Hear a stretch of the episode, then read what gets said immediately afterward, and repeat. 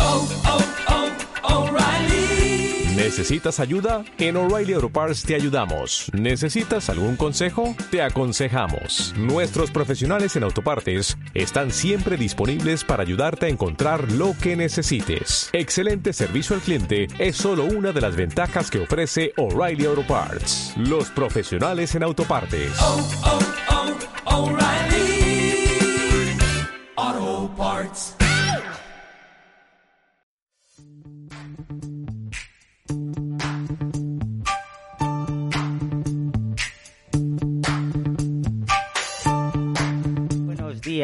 Otro martes más aquí en nuestro programa, que es vuestro programa de finanzas de andar por tu casa.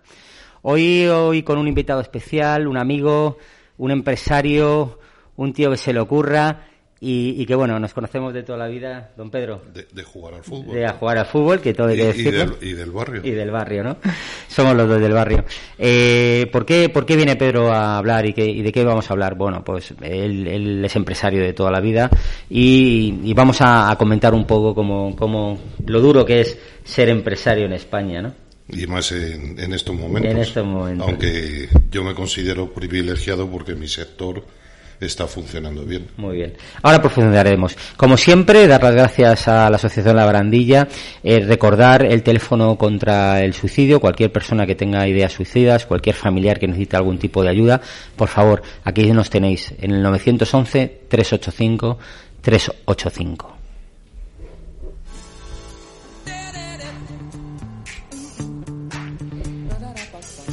Y como siempre, vamos a intentar que la gente piense un poquito. Hoy he traído dos frases. Una que dice: el activo más poderoso con el que contamos es nuestra mente. Y es la verdad. Todo es posible si tenemos ganas de hacerlo. Y siempre es así, de verdad, ¿eh? Ocurre. Y luego, bueno, ahora ya empieza a sonar el tema de la inflación, la subida rápida de precios, etcétera, etcétera. Y ya Margaret Thatcher decía: la inflación es la madre del paro y la ladrona invisible de los que hemos ahorrado. O el economista Milton Friedman decía: la inflación es un impuesto que se impone sin legislar. Y es la verdad, ¿no? Nos lo encontramos y resulta que somos un poquito más pobres.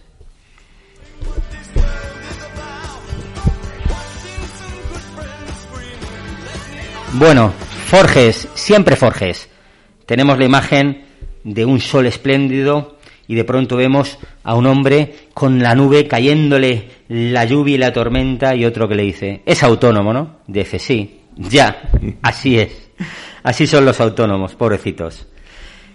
Con obligaciones y sin derecho a nada. Y sin derechos, así es, así es. Luego vemos también la partida de humor de Forges que decía: aparecen todos los dueños de propietarios y con el trabajador ahí pequeñito en pequeñito. Dice: siguiendo las recomendaciones del FMI sobre el aumento de productividad y reducción de presupuestos, lávenos los Ferraris, señor Fernández, ¿no? Esto es así, ¿no? Y por último, bueno, pues el empresario un poco la mítica de pijo que va con su niño pijo de la NBA vestido tal, por la calle Serrano, y le dice: papi, hace mucho que no me llevas a la fábrica a despedir eventuales. Bueno, ya los eventuales casi no hace falta ni despedirlos, se van los pobrecitos solos, ¿no? Correcto, así es. Bueno. Alerte directamente. Bueno, pues empezamos ya con Pedro. Pedro tiene una empresa importante de maderas, Bridor, ¿no? Recuerdo que está ahora mismo, ¿dónde la tienes ubicada? En Móstoles. En Móstoles. Él se dedica toda la vida al tema de instalación de... Bueno, explícalo tú, que lo vas a decir mejor. Fabricación de carpintería y instalación.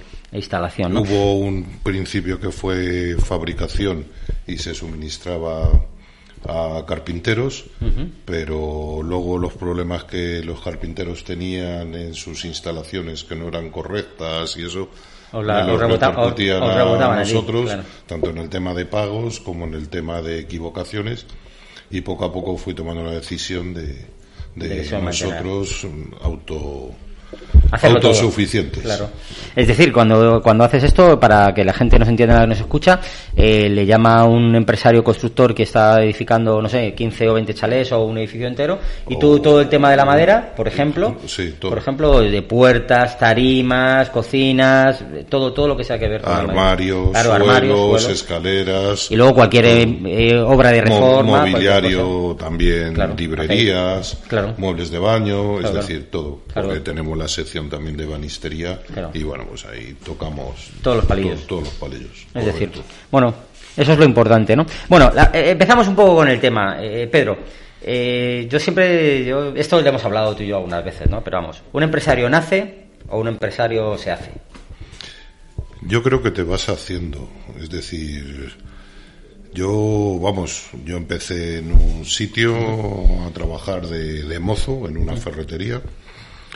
De ahí pasé a un proveedor que iba por allí, me ofreció irme con él, me marché con él, estuve 5 años, tomé contacto con un agente de una fábrica de puertas, esos me ofrecieron irme a la fábrica o darme la distribución para Madrid, decidí tomar la distribución para Madrid, esta misma gente me buscó un socio capitalista, entre comillas, sí, que bueno, no fue capitalista, porque al final los dos íbamos a firmar al banco y, sí. Y bueno, pues y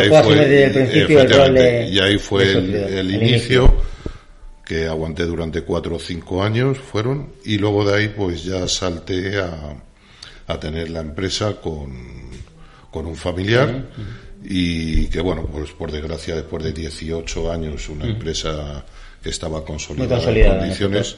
Bueno, tú las has conocido, sí. Porque hemos sido clientes tuyos. Uh-huh. Pues se fue a la quiebra en el 2010. Con la crisis, pero no fue por la crisis, sí, fue por problemas. Por mala gestión, ¿no? Correcto. Bueno, y tú lo has vivido, eso porque lo sabes perfectamente. Mala gestión, tanto en préstamos como en mala gestión luego con el personal, porque bueno, yo no llevaba la. Tú siempre el tema comercial, el tema de venta, que es lo importante. Y el tema de fabricación. Claro, y el tema de fabricación. Nos damos cuenta de la importancia que tiene, ¿no? Correcto. La importancia que tiene el control absoluto también de las finanzas para una empresa, ese seguimiento, ¿no? Que es una de las cosas que yo creo que nos falta formación. Luego hay alguna pregunta relacionada con este tema, ¿no? De que los empresarios son gente que, como tú, aprenden, ven, observan, deciden dar el salto y muchas veces es un salto casi de tirabuzón porque no sabemos de impuestos, no sabemos de fiscalidad, no sabemos, y me incluyo yo, ¿eh? Correcto, es así. Entonces, claro, cuando creas es así, y tampoco hay gente que te asesore, claro, es que eso es lo triste, tampoco hay gente que realmente te diga tienes que seguir por este camino, claro, tal, porque yo a los 56 años que voy a cumplir, he visto desde los 26 que me puse primero con, como te he comentado, con ese socio capitalista, y luego con eso, claro, he visto cosas que han ido sucediendo que digo, joder, es que he estado mal asesorado, he estado engañado, claro, también porque tú no sabes, entonces tienes que confiar en gente, claro, está claro, y esa gente pues a base de golpes aprendes. Y de, claro, del bolsillo. Es triste que, por ejemplo, en el 2010, cuando se cerró la empresa, que fue a concurso, y eso, pues digas, yo autónomo, desde el primer día que me doy de baja como autónomo, ni tengo seguridad social, ni tengo derechos a nada. Toda la vida currando, toda la vida. Me tengo que dar de alta en la cartilla de mi mujer, porque no tengo nada. Es increíble. Y claro, yo lo desconocía, pasaron 6 meses... Y tuve que ir al médico al cabo de 6 meses y luego me dijeron que yo no te podían atender, ¿no? Claro, y entonces fue cuando me tuve que dar de alta en la cartilla de mi mujer. Pero es que es así. Toda la vida currando y trabajando. Y ahora ves gente que viene de fuera y con empadronarse ya le dan la cartilla de la seguridad social, dices, algo no está equilibrado, ¿no? No está No está bien hecho. Yo siempre he dicho que deberíamos dar yo he hecho algún programa de educación financiera, ¿no? Genérico, a nivel global, de cuentas corrientes, de préstamos, de un poco la sistemática del ahorro, la inversión, la diferencia entre gasto e inversión, ¿no? Y seguiremos profundizando en otros programas, pero yo creo que siempre he dicho que la formación educativa no solamente tiene que ir de valores, hablamos mucho de valores, hablamos mucho de cosas, está claro, pero tiene que ser mucho más relacionado con el día a día, con la práctica, ¿no? Y yo creo que en el tema de intentar ser emprendedores, ahora que tanto está de moda esa palabra, que los políticos se les llena la palabra de emprendimiento y de emprendedores, oye, no, a los emprendedores hay que darles formación, no solamente que tengan sus grandes másteres, sus grandes carreras, sino que tengan formación básica en conocimientos genéricos y globales que no son tan complicados, pero bueno, es decir, cuando montas una empresa, como dices tú, de la noche a la mañana te encuentras con que hay que hacer el IVA, hay que contratar a seguros sociales, hay que pagar impuestos, hay que pagar a los proveedores, hay que ejecutar gastos o pagos, ahí tienes temas jurídicos que tienes que hacer, pero papeles. Eso tú lo controlas. Entre comillas, tú eso lo controlas. Pero el problema es que hay cosas que se salen de eso, como son muchas tributaciones, claro. Algo que ahí... O tipos de tributación pierdes, para ejecutar mejor y que gestionar correcto, mejor y que no tener problemas con la hacienda correcto, pública. Por ejemplo, después claro. También el tema de bancos, tú claro. Sabes que te van a vender lo que a ellos les interesa, no, lo que no realmente necesitas. Lo que tú necesitas. Claro. Entonces, pues claro, te metes ahí en un bucle que bueno, pues se hace muy complicado y vuelvo a decir, si no tienes una persona que te asesore, porque claro, tú estás con tus cinco sentidos en tu producción, en tus clientes, en tu compra que sea competitiva buena, para tú luego poder tener buena venta y claro, pues ahí te pierdes miles de cosas que quedan externas, que quedan ajenas, que son correcto, igual de importantes. Correcto. Así es. Correcto. Bueno, ¿cómo surgió la idea, la toma de decisión? Decir, oye, estabas de comercial, estabas bien, pues estabas distribuyendo ya. Yo recuerdo que seguíamos, pues somos amigos de toda la vida, que vendía, yo alucinaba con las cientos de miles de puertas que vendía siempre al año, decía, ¿cómo es posible que Pedro venda tantas puertas, no? Con lo difícil que es comercialmente, ¿no? ¿Cómo decidiste decir, oye, mira, yo creo aquí veo un nicho de negocio, creo que puedo montar, ya tengo, no sé, ¿cómo surgió? ¿Cuál fue el momento en que dijiste, oye, pues ahora ya me voy de aquí? Pues fue el momento de esa posibilidad que me dio esta fábrica de darme la distribución para Madrid y dije, adelante. Esto hay que sacarlo y con un teléfono de esos que era un ladrillo de antes y una furgoneta, pues a vender y por las mañanas a primera hora descargar los camiones que venían, clasificarlos en la nave que tenía ahí detrás de Telecinco y bueno, pues a partir de ahí poco a poco se fue haciendo el camino. El camino, ¿no? Y bueno, pues si no es por la triste desgracia que ocurrió en el 2010, pues hombre, es que bueno, ahora tendríamos... La empresa Bridor es un seguimiento de la que ya tenías antes. Sí, lo que pasa es que claro, es un inicio otra vez de cero, claro. ya no con la edad esa de 25 o 26 años. Y claro, pues te cuesta mucho más, pero gracias a Dios, a los 10, 11 años que llevamos, pues con la ayuda de mi hermano, que es mi escudero, y bueno, pues de alguna gente más que bueno, pues que vinieron de la otra empresa, pues aquí estamos otra vez donde estamos. En el candelero, ¿no? El candelario, como se suele decir, ¿no? Pagando impuestos. Yo siempre he dicho, un empresario, mucha gente critica diciendo, joder, mira cómo vive, qué chale, no sé cuántos. A ver, ¿cuántas horas le echas al día tú, ahora con 56 años, en tu empresa? ¿Cuántas horas les echas al día? Pues que lo escuchen los oyentes, que esto queda siempre claro. Desde que te despiertas a las 7 de la mañana hasta que te duermes a las 12 o 12 y media de la noche. O sea, hay veces que gente mía les mando WhatsApp para recordarle cosas y eso, y dice, joder, me lo está mandando a 1 de la mañana. Pues sí, porque a lo mejor es la 1 y yo todavía sigo dándole vueltas. Y para tenerlo todo organizado, es decir, es así, es triste, pero es así. Es así. Lo que hay que decir que en España ser empresario es una forma de vida. El 99% de los casos. Perdona que te interrumpa, cuando no vienes de cuna. Claro. Que esto es a pulmón. Sí, a pulmón, claro. Así que, y es empezar otra vez como empecé a pulmón, sin bancos y sin nada, como bien tú sabes. Con la ayuda de proveedores y clientes. Con la confianza de los proveedores y de los clientes. Es así. Bien, esto tiene que afectar las relaciones personales y familiares. O sea, un empresario que está todo el día abocado a estar pendiente de su sector, de su negocio, evidentemente, ¿le afectan las relaciones a familiares o no? Sí, por supuesto. Yo he tenido momentos muy críticos en mi matrimonio y llevo 31 años casado y he tenido momentos críticos. Bueno, yo llevo 30 y es exactamente igual, hay que ser crítico. Pero la convivencia es dura, pero cuando estás sábados y domingos, sí es verdad que en esta segunda etapa, vamos a llamarla, sí es verdad que ya también te pilla con otra edad, con otra mentalidad. Lo has pasado muy mal, porque yo cuando la otra empresa se cerró, ver todo, y pasé 6 meses muy malos, es decir, yo no salía de casa, es decir, terminaba el viernes o el sábado mi jornada laboral y no tenía ganas de salir, ni ir a ningún sitio, ni nada, hasta el lunes que me levantaba otra vez y otra vez al trabajo. Entonces, hombre, influye, pues te influye. Lo que pasa es que también ahora, ya te digo, esto te ha dado una experiencia. También mi mujer me ha ayudado mucho porque gracias a ella también estoy ahí. Eso no ayuda. Y bueno, pues lo hemos superado, pero yo he tenido momentos críticos de... Y días, estoy seguro, sin de levantarte por la mañana, y cuando llegas por la noche a tus hijos ni les veías, estaban dormidos. Sí, bueno, eso tengo 3 hijos y eso me ha pasado durante esta etapa, no, pero la etapa anterior, era tremendo, y ya te digo, y sábados y domingos, y levantarme el sábado por la mañana, y pues el chaval mediano que juega al fútbol no poder leer, gracias a que mi padre le llevaba tanto a entrenar como a jugar y tal, y bueno, pues tú sabes que el fútbol es nuestra pasión. Entonces, ¿qué ocurre? Ahora no, ahora la verdad es que eso... No te voy a decir que está por encima de todo, pero sí... Sí, lo valoras más y le dedicas el tiempo que tienes que dedicarle. Y si tengo que estar, pues voy. Está claro. Bien, con todo esto que hemos hablado, y yo sé cuál va a ser tu respuesta, porque yo opino lo mismo que tú, pero bueno, ¿crees que en España es fácil montar una empresa? Hombre, evidentemente no, porque... Estamos en el 2021, por mucho que digan que... Las ayudas son cero. Vamos, son cero. Es decir, vuelvo a decirte, a pulmón.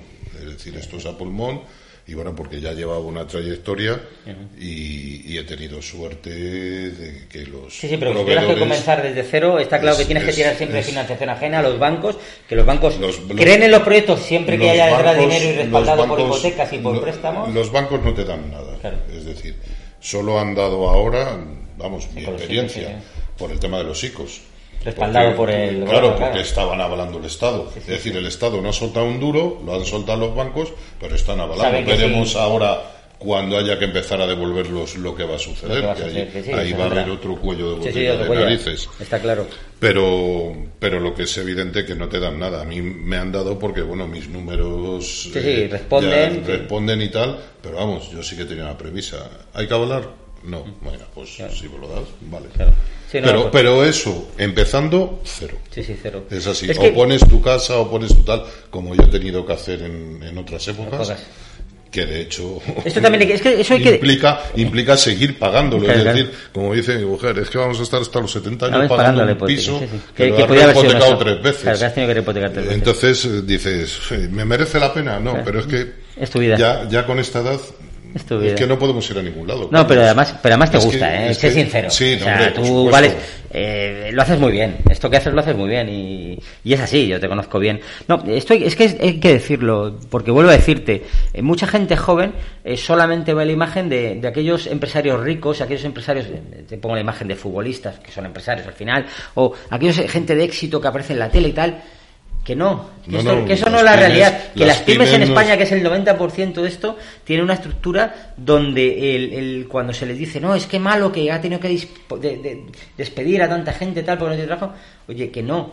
Que el 99% de los empresarios son gente que quiere pagar a sus empleados y bien, que quiere hacer con Hacienda bien, pero que para llegar a eso ha tenido que hipotecar, como dices tú, hasta 3 veces su casa, ha tenido que pedir préstamos para poder despedir a gente, es decir, que tenemos siempre la sensación de que del proteccionismo a los trabajadores, que hay que hacerlo y que es necesario, pero que también hay que proteger y cuidar a nuestros empresarios, porque sin emprasarios no habría trabajadores, y sin trabajadores no habría empresarios. Esto tiene que ser hay funcionarios, una el problema es que hay funcionarios, el trabajo que están creando ahora es de funcionarios. Lo que no es normal es que ahora, en las circunstancias que tenemos, que se necesita crear trabajo, no hay ni un contrato de gente joven. Sí. A ti te cuesta, esta mañana contrata un chaval, ahora para el verano, porque ahora en el verano tenemos apretón, un peón pues son 1.200 euros de nómina, hablo en mi sector, sí, en tu sector, sí. 1.200 euros de nómina, más los casi entre IRPF, Seguro Social y tal, otros 800, te vas a 2.000 euros. Un chaval que solo te vale para barrer. Sí, sí, sí. Es decir, que si lo quieres formar, que si lo quieres formar, te cuesta un dineral. Un dineral. Es decir, que eso, pero es que ahora tenemos también lo contrario. Llegamos tú con 57 y yo con 56, estamos en el paro y antes sabías que por lo menos el 50% de la seguridad social estaba 60, que tenía que ser el 100%, o el 90, pero bueno, es que tampoco hay nada. Es decir, no están ayudando a nada. No están ayudando absolutamente nada. Ahora no hay ni un contrato específico que te permita, que te permita decir vamos a contratar gente, vamos a dar eso y mover el dinero. Que es lo Yo que siempre he dicho falta. Que este tipo de cosas, cuando hablan de derogar las reformas laborales y todo esto, mira, todas las cosas miradas desde un prisma ideológico, tanto de un sector como otro, son malos. Hay que mirarlo bajo el prisma práctico de la realidad. ¿Qué es mejor? ¿Tener un paro de un 25% pero salarios de 3.000 euros al mes? ¿O tener salarios de 1.000 euros al mes con un paro de un 10% solo? Y comenzar a consolidar la estructura... Y con tiempo, problema... o sea, yo también quiero ganar 3.000 euros al mes desde cuando yo joven, mi hijo siempre le hablo y dice, no, es que yo quiero ganar mucho dinero, igual, y yo, pero la base está la formación, las becas, y luego el abuso, por ejemplo, al contrario, yo lo digo, yo tengo la experiencia de mi hijo con el tema de becario, 26 años y todavía becario, ¿no? Dices, hostia, que no, que la formación, que las becas tienen que ser para formar y continuar si hay capacidad, y entonces hay muchos juegos, pero sí que es verdad que un empresario tiene que tener... ayudas constantes, claras y facilidad, decir, oye, ¿qué tipo de contrato? ¿Qué sentido tiene? ¿Cuánto me va a costar? ¿Y cuánto voy a conseguir? Porque muchas veces dices, necesito gente, pero no puedo contratar gente porque no sé si la voy a poder pagar. Y no puedes jugar con eso. Correcto. Entonces, este país es mucho de eso. También, evidentemente, tenemos que consolidar actividades. O sea, nosotros somos un país de mucha construcción y mucho turismo, sobre todo turismo y luego construcción. Y, evidentemente, hablamos mucho de I+D, de tecnología, de nuevos cambios de digitalización, de nuevos pero nos va a arrasar eso. O sea, ya ha llegado y ha venido para arrasarnos, ¿no? Entonces, bueno, pues tenemos que adaptarnos. Y yo creo que el gobierno y todos los gobiernos van siempre mucho más atrás. El problema ajustando, es que los políticos no son gestores. Sí. Y es lo que tienen que hacer. Aquí ni izquierdas ni derechas. Sí, sí. Son tonterías. Es decir, sí. La verdad es el día a día. El día a día. La gestión. Mira, ahora cuando las elecciones en Madrid, bueno, pues salió en televisión que hablaron todos de los partidos, ¿no? Uh-huh. De los partidos que se presentaban en Madrid, sí. Hicieron una tertulia, sí, si quieres llamar tertulia, sí. Y claro, dijo un debate, correcto. Sí. Señores, si es que aquí de todos los que estamos, ninguno ha trabajado en el sector privado. Y ya no te digo trabajar, sino haber tenido una empresa. Entonces, ¿qué puedes esperar de ese tipo de gente que ha salido de la universidad? Los que han salido, porque hay otros que son cajeras nada más, con todos los respetos, pero que no han sabido luchar por un duro para meterse en el bolsillo, ya no para meterse en el bolsillo, sino pagar a su gente, a sus trabajadores. Es decir, porque hay muchas veces, y eso es así, que faltará el dinero en casa, pero a tu gente la paga siempre. Es así. Eso es lo que quiero escuchar, porque esta es la realidad, esta es la verdad de las pymes de este país. Dejan de cobrar ellos para pagar a su gente. Y eso muchas veces los políticos y los ideólogos se les olvida enseguida esas cosas, ¿no? Pero es porque no han tenido esa experiencia. Sí. Y los que lo hacen, que han tenido negocio y que están ahí, que han cogido, han despedido, después no se acuerdan de... cuando llegan a un puesto en la política o para ellos poder gestionar algo, saberlo hacer. Es decir, yo tenía que haber una preselección o una selección de todo este tipo de gente para o rodearse de buenos gestores. Un político al final es una persona que está por lo público, pero bueno, lo público son muchos palillos, son mucha experiencia y tenía que rodearse de gente mucho más profesional.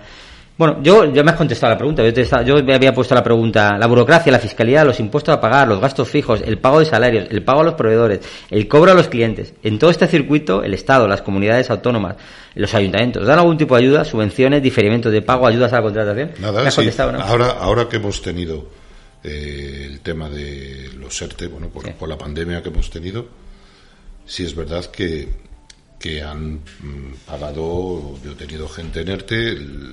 Un mes y medio que fue cuando no podíamos hacer nada, que teníamos que estar en casa. Pero a partir de eso fui incorporando a la gente porque yo tenía trabajo y gracias a Dios el año pasado fue un año bestial. Parece un contrasentido, sí, no, pero sí, en el sector nuestro. Sí, pues se han multiplicado las reformas, se han multiplicado las obras que estaban paradas. Correcto. Fue un sector bestial. ¿Y qué ha ocurrido? Pues que la gente que cobró los ERTES ahora les toca pagar, porque claro, han tenido dos pagadores, el Estado y la empresa. Eso lo comentamos aquí en el programa. Eso tema de trabajadores, que es una golfada como la copa a un pino por parte del gobierno.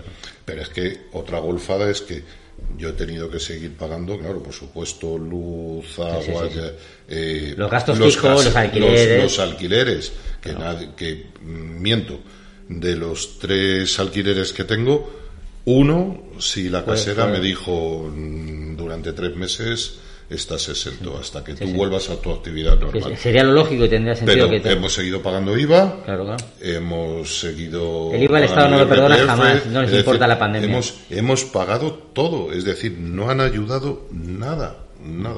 Y claro, ves otros países europeos, las ayudas que han tenido a las empresas. Claro, ayudas directas. Sí, nos han dado un ICO, correcto. Yo, afortunado que me han dado el ICO. Sí.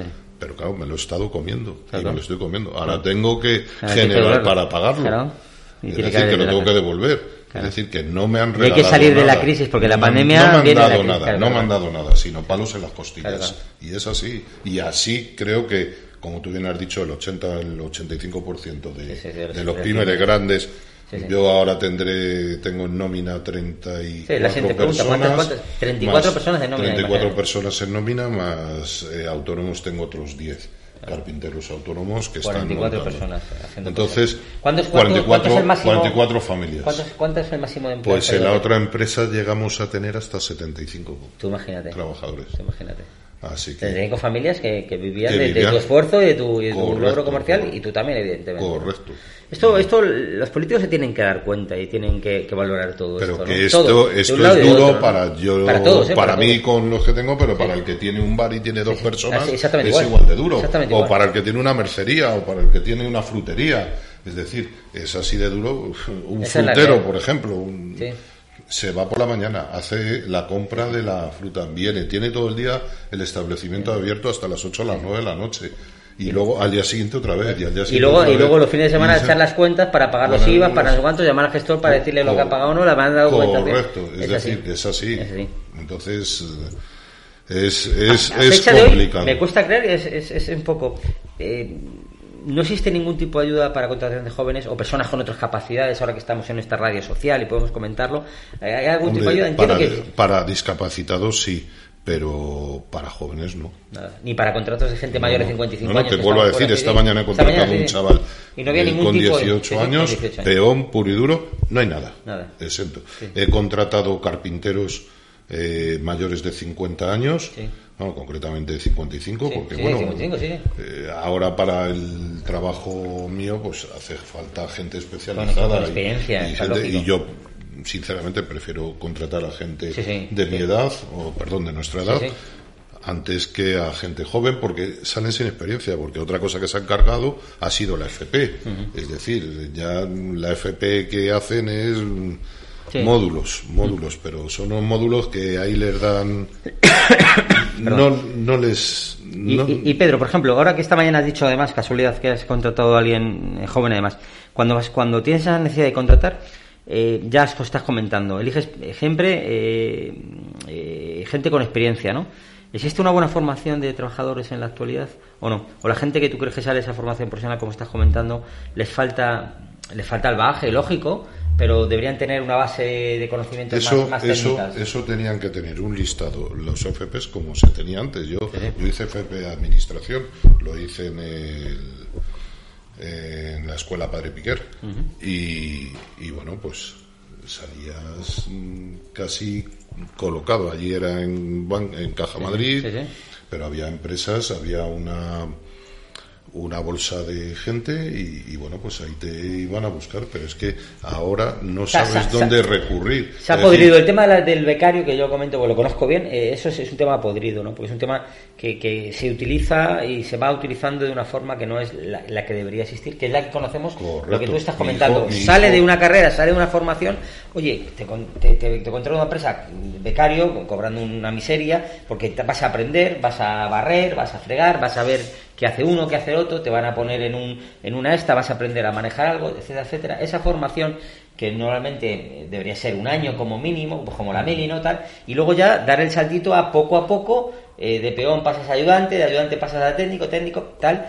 Este es el camino que debería existir, que siempre ha existido y que se paró, no sé por qué, cuándo se paró, posiblemente con el exceso a lo mejor de universitarios, con el exceso de mano de obra a altos salarios y que no hace falta formarse. Yo recuerdo en los años de locura de los 2000, que tú lo has vivido igual, sí, que yo, sí, donde llegaba un chaval con 20 años y se lo rifaban, decía, tú has acabado, no, yo no he ni acabado ni la ESO, no quiero estudiar, tal, pues toma, 3.000, 2.000, que vas a tirar escayola, vas a poner, y te pagaban unos salarios geniales, que eran maravillosos, pero... Bueno, pero haces profesionales, sí, no, por lo menos. Sí, no, creas profesional, pero yo he dicho, y esa gente a lo mejor tenía que haber tenido también ayudas para seguir formándose, para seguir mejor, pues luego esa gente también se demostró que salió del mercado cuando esto se rompió y no estaban preparados para asumir nada más. Porque ¿qué ocurrió? Porque no tenían preparación. Claro, estaban preparados. Es.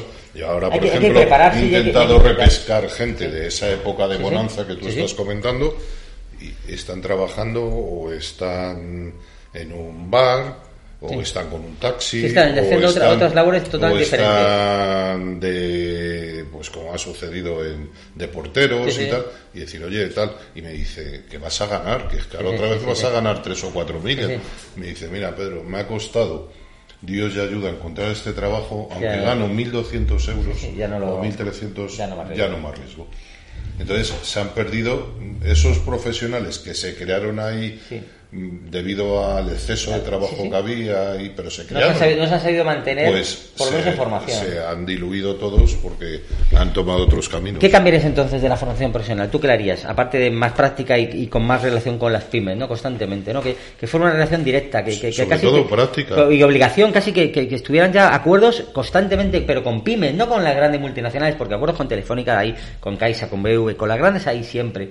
Pero yo creo que hay que bajar a, como dices tú, a ese taxista que le dices, no, todos los años vas a tener a un chaval o cada cierto tiempo vas a tener un chaval que te pueda enseñar y que pueda duplicar, a una mercería que te va a... Y luego ver si te vale y que te pueda quedar si la necesitas, ¿no? Algo así, no sé si por sería supuesto, eso. Y así se harían buenas estructuras de empresa y con gente profesional, no así que tienes que coger lo que te caiga. Claro, lo que toque. Sí, lo que toque. Y después también todo el tema de inmigrantes que vinieron, que bueno, pues ahí fue una aluvión. La verdad es que gracias a ellos pudimos sacar el trabajo adelante, las cosas son como son, pero que la gente venga documentada, es decir, que venga normalizada, regulada, correcto, para que no haya un exceso. Otro problema muy grave que hay, por ejemplo, en el tema nuestro, tanto de albañilería, carpintería, oficios de servicios, es que hay mucho inmigrante sin papeles que están haciendo reformas aquí, reformas al otro lado. Claro, en obra grande no entran, porque en obra grande hay un chequeo constante de la documentación y si no cobras. Claro. Entonces, claro, ahí toda la gente tiene que tener todos los papeles en regla, como debe ser, con sus cursos, con su todo y tal. Que eso lo pagas además. Pero tú, si realmente hubiese una organización y un orden, donde veas un contenedor, donde veas un saco de cemento, donde veas eso, subes a ver qué pasa. Claro. Y pides documentación a la gente. Y te puedo asegurar que un 50% mínimo es gente ilegal. Sí, es una pena, porque al final esto no genera valor. Es que esto no genera valor. Acuérdate de aquel rumano que tuviste tú como cliente. Pues eso con una documentación de uno trabajaban 10. Trabajan por todos. Decir rumano, como puede ser boliviano, como puede ser... Y sin menospreciar a esa gente, por supuesto, está buscándose la vida, está claro. Sí, se está buscando, pero hay el listo. La normativa debe ser para todos y está claro. Y entonces que todos tributasen. Y aparte que todos tributasen, que todos jugásemos la misma liga. Regla, sí, claro. La misma liga, no unos que jueguen una liga de la trampa y otros que jueguen, claro, la liga de pagar. Tú no puedes llegar a una... Uno juega la liga de no pagar y el otro de pagar. Llegar a una mujer precios, y dices, claro. Yo le voy a poner un piso de puertas y esta vale 250 euros cada puerta. Y me dicen, no, es que me la dan por 200. Claro, es que dice, no, es que me he ido al Leroy Merlin, la he comprado por 100. Que luego la verdad no es así, porque lo que te venden no es de calidad. Sí, pero bueno, pero la gente, no, es que me ahorro 50 euros, por decir algo, por unidad. Y claro, esta gente lo monta, lo dejan como cae, pero como ha salido barato, vale, pues no, eso no tiene que ser así. Es decir, tú vas a un sitio y tienes que tener un CIF cuando te hagan la factura y está todo legalizado, para que paguen sus impuestos. Como todos. Para que no sea lo que es, claro, eso es otro error grave que hay. ¿Cómo está el negocio hoy con todos estos problemas de la pandemia? Ya hemos hablado de la crisis, hablamos de lo que te pasó. ¿Cómo ves ahora estos 2 años que me dices que han sido buenos? Porque sí que es verdad que el sector oficio se ha vuelto a potenciar. ¿Y cómo lo ves para el siguiente, por ejemplo? Hombre, para el año que viene yo creo que todavía esto aguantará. De todas maneras, Madrid es un oasis en este país también, hay que decirlo. Es decir... Tú sí, ¿verdad? Porque tú te mueves mucho por fuera de Madrid y bueno, un poco por Castilla-La Mancha, Castilla-León, ¿no? En el País Vasco también he trabajado y trabajo y bueno, pues allí sigue habiendo construcción y sigue habiendo movimiento. ¿Ha afectado la pandemia a los precios de las materias primas? Porque claro, hablamos de lo difícil que es vender, pero también es muy importante, tú lo has comentado al principio, que me he quedado con Pablo Compla, lo difícil también que es comprar bien a precios justos para poder tener vuestro margen de beneficio. ¿Cómo están las materias primas ahora mismo? Pues ahora está muy mal, porque... ¿Están caras? Han pegado un subidón tremendo, en este año sobre todo. ¿Qué ocurrió? El año pasado se quedaron muchas fábricas y gente por el camino. Entonces, al quedarse en el camino, los fuertes, las empresas del sector más fuertes, han ralentizado la producción. Con lo cual están encareciendo los precios de venta. No, si oferta, claro, hay menos oferta, pero sigue habiendo la misma demanda. Claro, la demanda entonces, no ha disminuido. Entonces, bueno, pues está ya una locura. Es decir, el tema de acero, de hierro, todo eso ha pegado un subidón de China. China explotó en todos los niveles, también en las materias primas. Claro. Ellos date cuenta que son unos compradores natos. Y luego ellos lo elaboran, pero principalmente son compradores. En tu sector, por ejemplo, en mi sector, la madera, ¿dónde se compra? La madera, pues tenemos fábricas nacionales. Sí. Pero como por ejemplo, el tablero aglomerado, el tablero DDM, lo que más se utiliza, pues eso son fábricas nacionales, pero y bueno, viene también algo de Europa, también hay unos fabricantes fuertes en Europa. ¿Qué ocurre? Que ahora pues han ralentizado, como bien te he dicho, algunas fábricas la producción y están encareciendo los precios. Entonces, como son 4 en el mercado, un poco monopolio, nos tienen a todos acojonados, es decir, que ahora estamos ahí en un impasse que no sabemos qué ocurre, que todo esto está implicando pues subidas entre un 15 y un 20% de la materia prima. Es decir, que tú lo tienes que repercutir por narices. Una puerta que, por ejemplo, por ponerte un ejemplo, se está comprando en crudo tal en 22 euros, ahora ya está en 28. Entonces, y no te garantizan pedidos, no te garantizan, es decir, ni plazo de entrega, ni pedidos ni plazo de entrega. Tú imagínate. Entonces, claro, ahora estás en un impasse que dices, estoy contratando para el año que viene. ¿Y qué precios? Claro. ¿Cómo cierro las obras para no pegarme los dedos? Claro, entonces ya te digo, está muy complicado. Y para más, Henry, llevamos 2 semanas los telediarios que abren absolutamente con el tema de la nueva tarifación eléctrica. Bueno, entiendo que también nos afectará, no sé cómo has valorado esto. Por supuesto, imagínate que yo, yo pago mensualmente 1.800 euros de luz. Todos los meses, casi. Todos los meses, una media entre 1.600 y 1.800. Ahora te contaré dentro de un mes lo que voy a pagar. Porque además... Porque hoy concretamente he oído en la radio que hoy estamos pagando 3 veces más el kilovatio que hace un año. Imagínate. Y ya el año pasado, un año. Y el año ya era caro. O sea, que tú que hace un año. 3 veces más el kilovatio. Eso es lo que nos están ayudando. Claro. Este gobierno que quiere ayudar al pueblo, en teoría. Sí. No, pero lo que sí que es verdad es que cuando alguien intenta gestionar, yo creo que es muy difícil gestionar este tipo de materia prima que es de primera necesidad, de una forma por tramos, porque al final por intentar contentar a la mayoría, que en este caso es no contentar, descontentar, porque se parece lógico que esto debería ser un negocio, que no debería ser un negocio, porque es algo que es necesario, y parece de sentido que el tramo más caro fuera de 12 de la noche a 8 de la mañana. ¿Por qué? Porque es cuando menos la gente lo utiliza, las empresas, las fábricas, los particulares. Ahí tiene que ser la hora punta. Aquí lo que se va es a ganar más dinero, a recaudar más con los impuestos y además a recargar para que las grandes sigan ganando lo que tienen que ganar. Sí. Y esto es duro porque dices, yo comentaba, es algo de broma, ¿no? Pero te planteas poner una lavadora a la 1 de la mañana, te planteas levantarte a las 6 para poner la lavadora, o te planteas no iluminar, y nos planteamos esto, gente que tenemos ingresos y que tenemos... Pero, eso... pero tú imagínate una gente inerte, sin ingresos y sin posibilidad de... pues como lo pasaba este invierno, o sea, la gente tenía que poner velas, o sea, esto es triste. O les obligas a que cojan, enchufen y tengan un problema y no paguen. Claro. Entonces, este tipo de cosas se les llenaba la boca a los políticos también, ya te digo, la ideología, sí, ¿no? Sí. Con la ideología no se debe gestionar nada, ¿no? Se deben ir por líneas, ¿no? Pero debe haber gestores de verdad que digan esto, o sea, no tiene sentido la tramitación, sobre todo las empresas. Yo, por ejemplo, las empresas, o sea, unos altos hornos que no pueden parar. O sea, ¿cómo le vas a cobrar? Te deberías cobrarles menos, o sea, por mucho ganar, deberías cobrarles menos.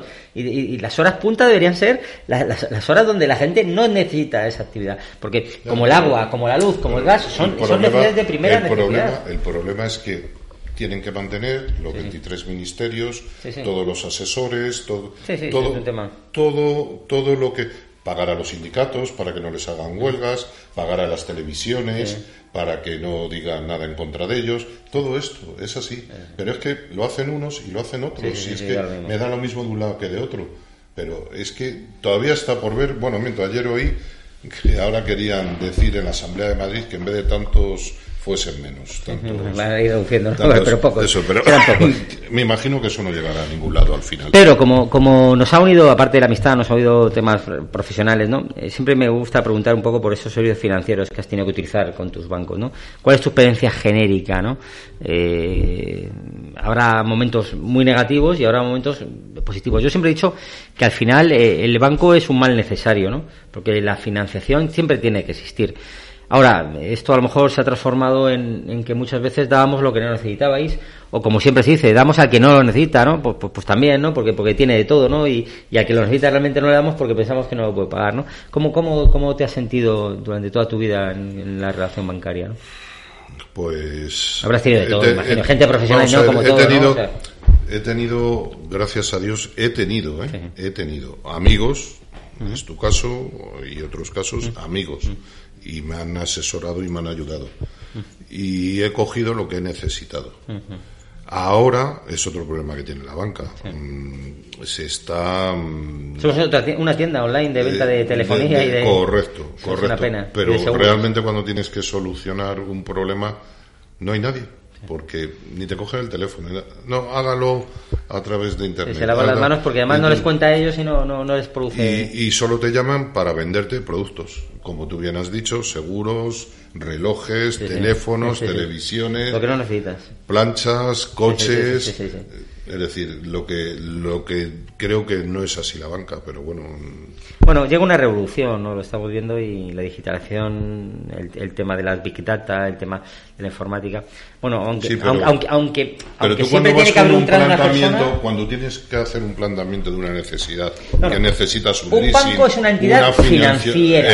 correcto. No, una financiación primero, claro. Que vas a hablar con una máquina, claro. Lo vas a solicitar a través de Internet. ¿Quién te va a contestar? El sistema, ¿te va a decir sí o no? Bueno, escucha, estoy contigo, ¿eh? O sea, la relación humana no se debe perder nunca. Y yo soy un fiel defensor de eso y me conoces. O pero una hipoteca. Pero sí, pero sí que es verdad que la tecnología está avanzando tanto que los sistemas saben cuándo incluso vas a tener que pedirlo, cómo lo vas a pedir. Y si todo estuviera normalizado en datos, todos tuviéramos, estamos con tanta información que sabemos absolutamente qué pie calzamos, cuánto tiempo nos duran los calcetines. O sea, esa información, por desgracia y por bueno, si se utiliza bien, se tiene.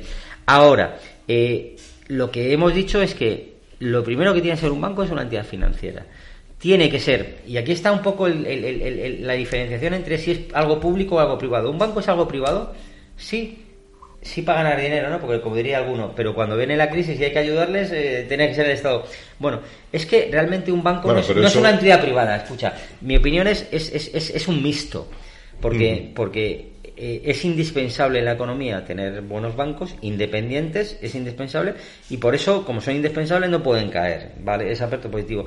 Ahora, lo que hay que hacer es que esa gente utilice las herramientas de financiación no solamente como un negocio cerrado.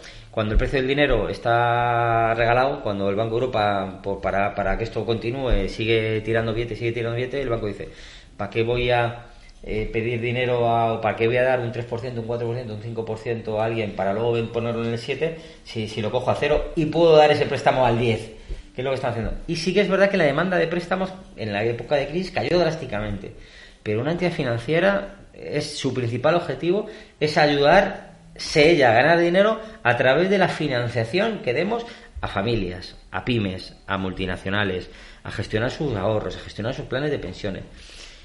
Y no deben ser simplemente generadoras de comisiones a través de productos de intermediación. Correcto. Que muchas veces son necesarios, por supuesto, los seguros son hipernecesarios, pero al final son imposiciones. Oye, yo te doy un préstamo y a lo mejor necesito que... Un seguro se lo tienes que contratar a un especialista de seguros, es decir, un corredor. Yo tengo un corredor de toda la vida y me ha asesorado y me ha dicho esto así, aquí la nave tienes que asegurarla de esta manera, al otro. Un coche vas a lo más barato y lo que te dé eso, pero eso siempre va a ser directamente. Los coches sabemos que son herramientas también de trabajo. Son herramientas de trabajo, pero que por muy barato que te lo quiera dar un banco tal, hay contra empresas que no puedes competir. Es decir, claro. No puedes competir con la Mutua porque no pueden competir. O MAFRE cuando ha tenido los seguros baratos.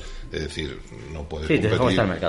Entonces, pero no tiene sentido. 56 años, toda la vida en esto. Una empresa nace, se desarrolla, continúa y a veces hasta muere o desaparece, ¿no? Es importante un poco el relevo generacional. En tu caso, ¿existe ese relevo o tus hijos les ha gustado... ¿Han visto o al final han ido por otros derroteros profesionales? De momento están en otros derroteros. Y yo creo que esto va a estar complicado. Al no ser... Mucha gente es así. Vamos a ver, es que esto es muy exigente. Negocio, como hemos hablado al principio, te levantas a las 7, te acuestas a las 12 o la 1 y estás 100% pensando. ¿La juventud quiere eso? Eso es. Quiere mucha comodidad, quiere poco mancharse. Quiere eso. Hay que hacerle. De todas maneras es complicado. También cada uno pues tiene sus aptitudes. Yo de mis 3 hijos, cada uno tiene su aptitud y una ha querido la docencia y vive para ello su pasión y ha sido una trabajadora nata, porque se empezó, como tú bien sabes, en una pizzería por 4,50 € la hora, en sábados y domingos. Y estuvo ayudándote, y ha estado ayudando y tal. Es decir, que cada uno de los otros están estudiando y bueno, pues habrá que esperar. ¿Cómo se está afectando, que hemos hablado, las nuevas tecnologías, la digitalización, las máquinas, la robótica? ¿Os está ayudando? ¿Tú crees que...? Porque esto viene para quedarse, para bien y para mal. Y hay muchos sectores, dices... el otro día analizábamos qué sectores van a desaparecer con la... Y hay muchos sectores, que hablamos... Tú has hablado del taxista. Yo te puedo plantear que ya está aquí el coche autónomo 100% factible. que lo vamos a ver, no sé si en un mes, un año y medio, pero lo vamos a ver. Y eso va a cambiar y va a revolucionar el mercado, que ya lo ha revolucionado un poco, ¿no? Por ponerte un ejemplo, está claro que los cajeros, ojalá duren mucho, pero de verdad, sabes que soy fiel defensor del lado humano, ¿no? Habrá que readaptarse, habrá que generar otros puestos de trabajo diferentes.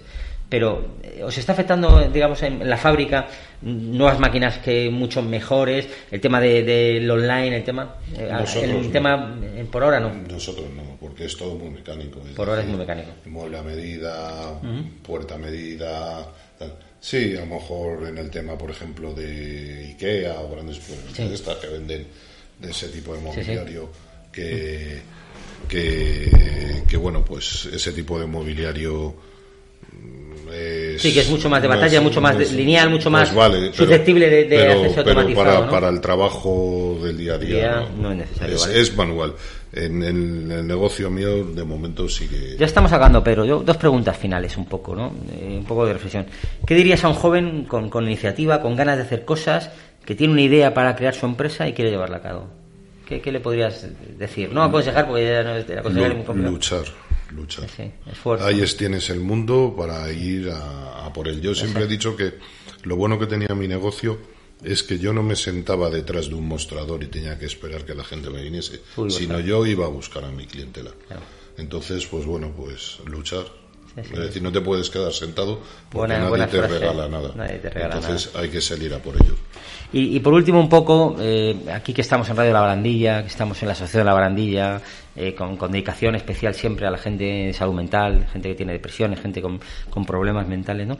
Una persona fuerte como tú, que te conozco y lo eres, que ha sabido renacer, que ha sabido gestionar 2 y 3 crisis que hemos vivido duras, que te han afectado lleno por unas razones o por otras, y estás aquí.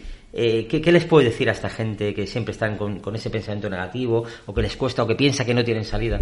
Tú eres un claro ejemplo de que has salido. Siempre hay alguien a tu lado. Sí. Siempre hay alguien. Tienes a tu familia, tienes a tus amigos, los que creemos en Dios tenemos al de arriba. Sí. Es decir que siempre tienes algo, pero te tienes que dejar. Claro. Te tienes que dejar ayudar.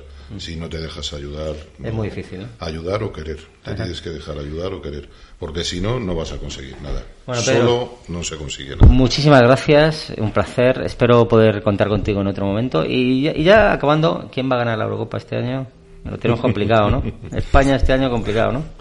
Es un equipo de muchas probaturas, entonces no. Gente muy joven, ¿no? Está como el país, un poco deslavazado. Bueno, vamos a ver si tenemos suerte, hay que confiar y bueno, entrenadores somos todos, nos puede gustar más o menos, pero es nuestra selección y vamos a ver si podemos llegar lejos. Don Pedro, correcto. Muchas gracias. Venga, muchas gracias a ti.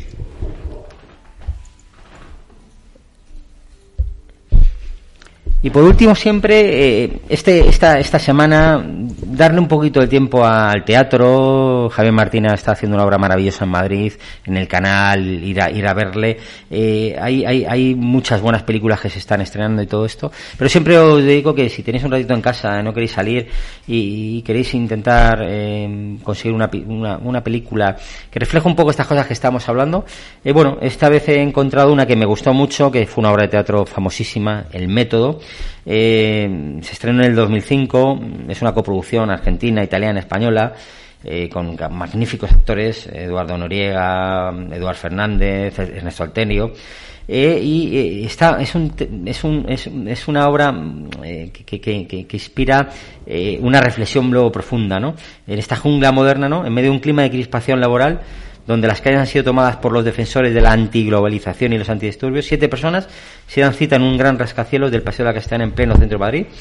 Un día muy importante para ellos porque tienen que jugarse el puesto de selección para ser un alto ejecutivo. Bueno, pues esto se transformará en una serie de pruebas que pondrán al límite a la persona humana. Yo creo que es interesante que le echéis un vistazo. Muchas gracias, de verdad, por escucharnos. Nos vemos dentro de 2 semanas aquí en Finanzas Dadas por tu Casa. Y de verdad, si tenéis algún problema, como dice Pedro, luchar, tenéis a la familia, tenéis a la gente, siempre tenéis apoyo, y si no, nos tenéis nosotros, profesionales, que están aquí para escucharos en el 911-385-385. Un placer. Muchas gracias.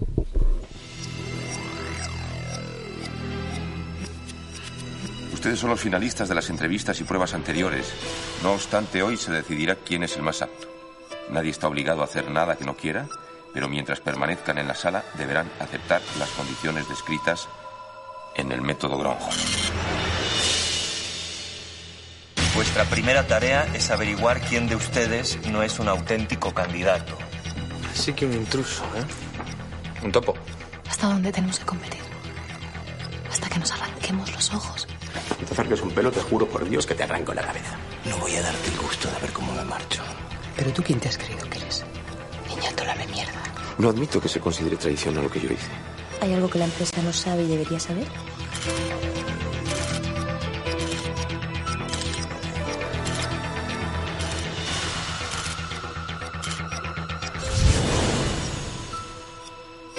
No parece que se respire toda la colaboración que sería deseable en el grupo. ¿Qué grupo? Estamos compitiendo por un mismo puesto de trabajo. El método Gronholm.